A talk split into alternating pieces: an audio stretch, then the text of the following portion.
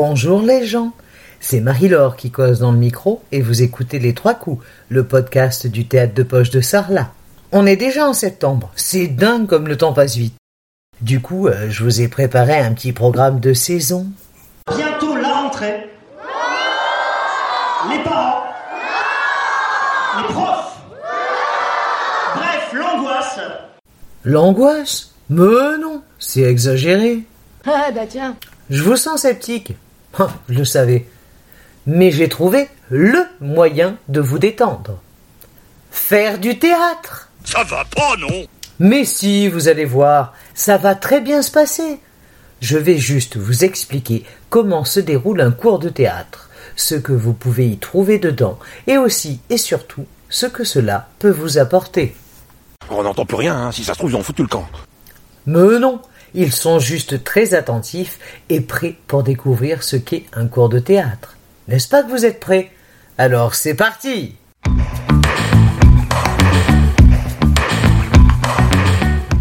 À la rentrée, fleurit de ci, de là, des annonces pour des cours de théâtre pour tous les âges. Vous en avez sûrement déjà vu. Peut-être même que vous vous êtes inscrit à un. Mais peut-être aussi que vous n'avez pas osé y aller, car en fait vous ne savez pas bien de quoi il retourne.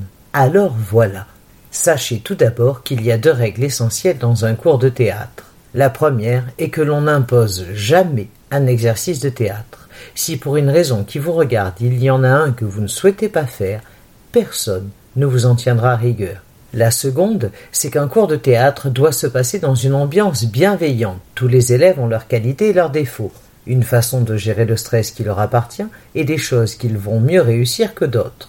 Bref, on est juste humain, quoi. Tous les élèves rament ensemble dans le même navire. Les autres ne sont pas là pour vous juger et l'intervenant encore moins. Votre prof de théâtre est là pour vous accompagner, pour vous aider à vous améliorer et à vous faire découvrir le potentiel que vous avez en vous et que, parfois, vous avez bien caché. C'est une idée à creuser. à creuser. Ah, un peu d'humour. Ben voyez que vous arrivez à vous détendre. En général, un cours dure deux heures. Ça va être long deux jours. Mais non, pas deux jours, deux heures. Vous écoutez rien, vous, hein? Donc je disais, un cours dure deux heures. Et cela passe très vite. Dans un premier temps, on fait de l'échauffement physique avec des petits exercices qui vont permettre de se détendre et aussi de donner un peu de dynamisme à la suite. Par exemple, on court dans la salle, puis le prof crie Attention, une haie Et hop, on saute à pieds joints. Puis on reprend la course et il crie Oh, un arbre Et hop, on s'accroupit. Je vous rassure, pas besoin d'être sportif. Cela ne dure que quelques minutes et nous ne cherchons pas une performance quelconque. Chacun court à son rythme.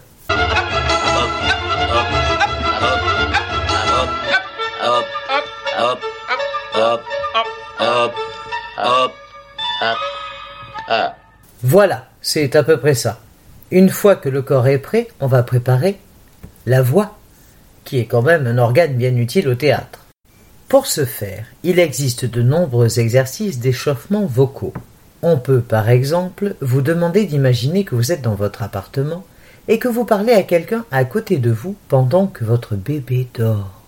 Vous allez donc devoir chuchoter. Puis ensuite demander au voisin à l'étage au-dessus de baisser la musique. Vous allez donc devoir crier. Puis enfin demander au voisin trois étages au-dessus de vous de baisser la musique. Et là, vous devrez hurler, bien évidemment, pour arriver à être entendu. Pas si fort, voyons. Non mais là, c'était pour montrer l'exemple. Je vous rassure, je vais pas crier tout le temps. Ensuite, viennent souvent des exercices de diction, d'articulation. Pour ce faire, un texte court vous est distribué sur l'instant. Par exemple, on peut vous demander de lire euh, Dis-moi, gros gras grand grain d'orge, quand des gros gras grands grains d'orgeras-tu Je me des gros gras grands grains d'orgerai quand tous les gros gras grands grains d'orge seront des gros gras grands grains d'orgés. Avouez que vous avez envie de l'essayer, celui-là, hein? Pas facile. c'est pas facile, c'est pas facile. C'est pas facile. Mais aussi, faut juste s'entraîner un peu et après ça passe tout seul. Parfois, cela peut aussi être un texte qu'on va vous demander de lire avec un accent, en augmentant le son de sa voix au fur et à mesure, en bégayant, en zozotant, en ayant trop bu, etc., etc. Un petit extrait du menteur de Corneille, par exemple. Comme mes chers amis, je vous veux tout conter. J'avais pris cinq bateaux pour mieux tout ajuster. Les quatre contenaient quatre cœurs de musique, capables de charmer le plus mélancolique. Au premier violon, en l'autre lutte et voix, des flûtes au troisième, au dernier des hautbois, qui tour à tour dans l'air pou- poussaient des harmonies dont on pouvait nommer les douceurs finies. Le cinquième était grand, tapissé tout exprès, de rameaux enlacés pour conserver le frais, dont chaque extrémité portait d'un doux mélange de bouquets de jasmin, de grenades et d'oranges.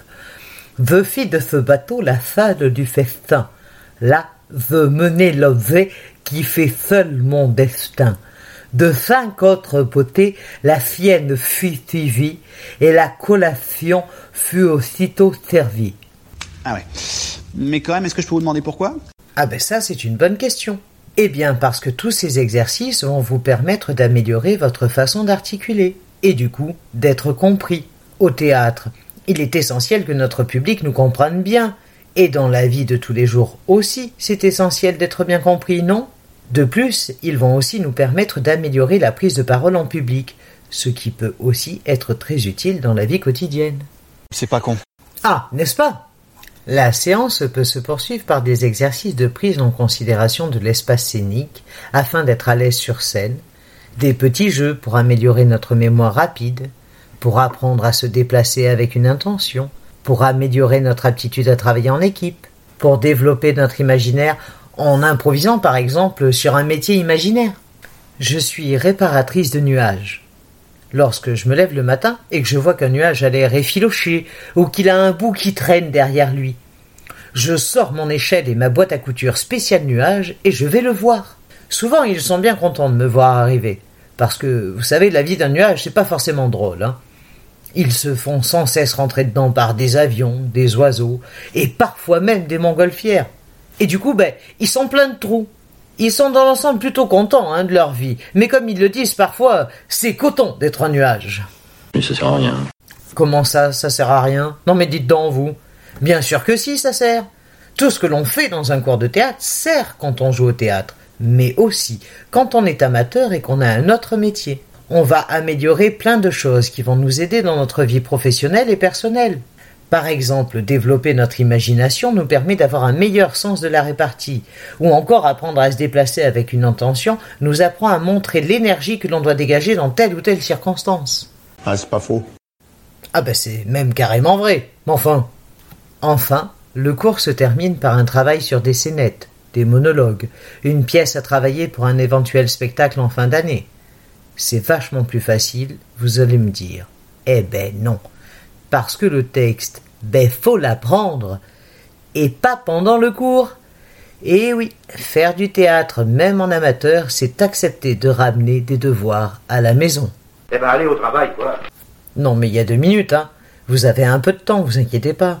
Commencez par vous inscrire à un cours d'abord.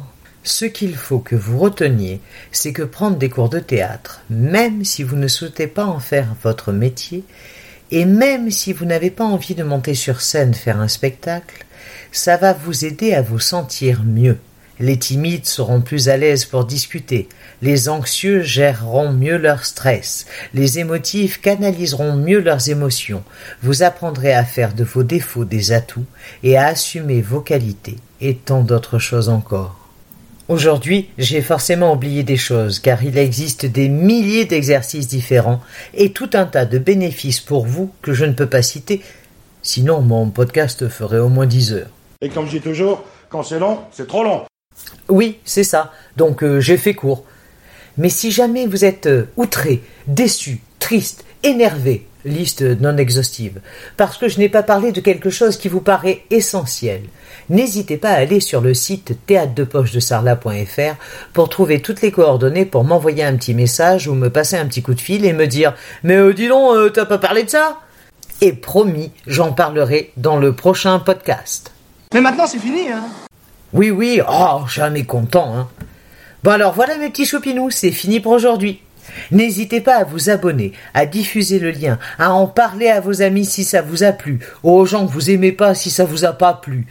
Et n'oubliez pas, partager, diffuser sont les deux mamelles du podcast français.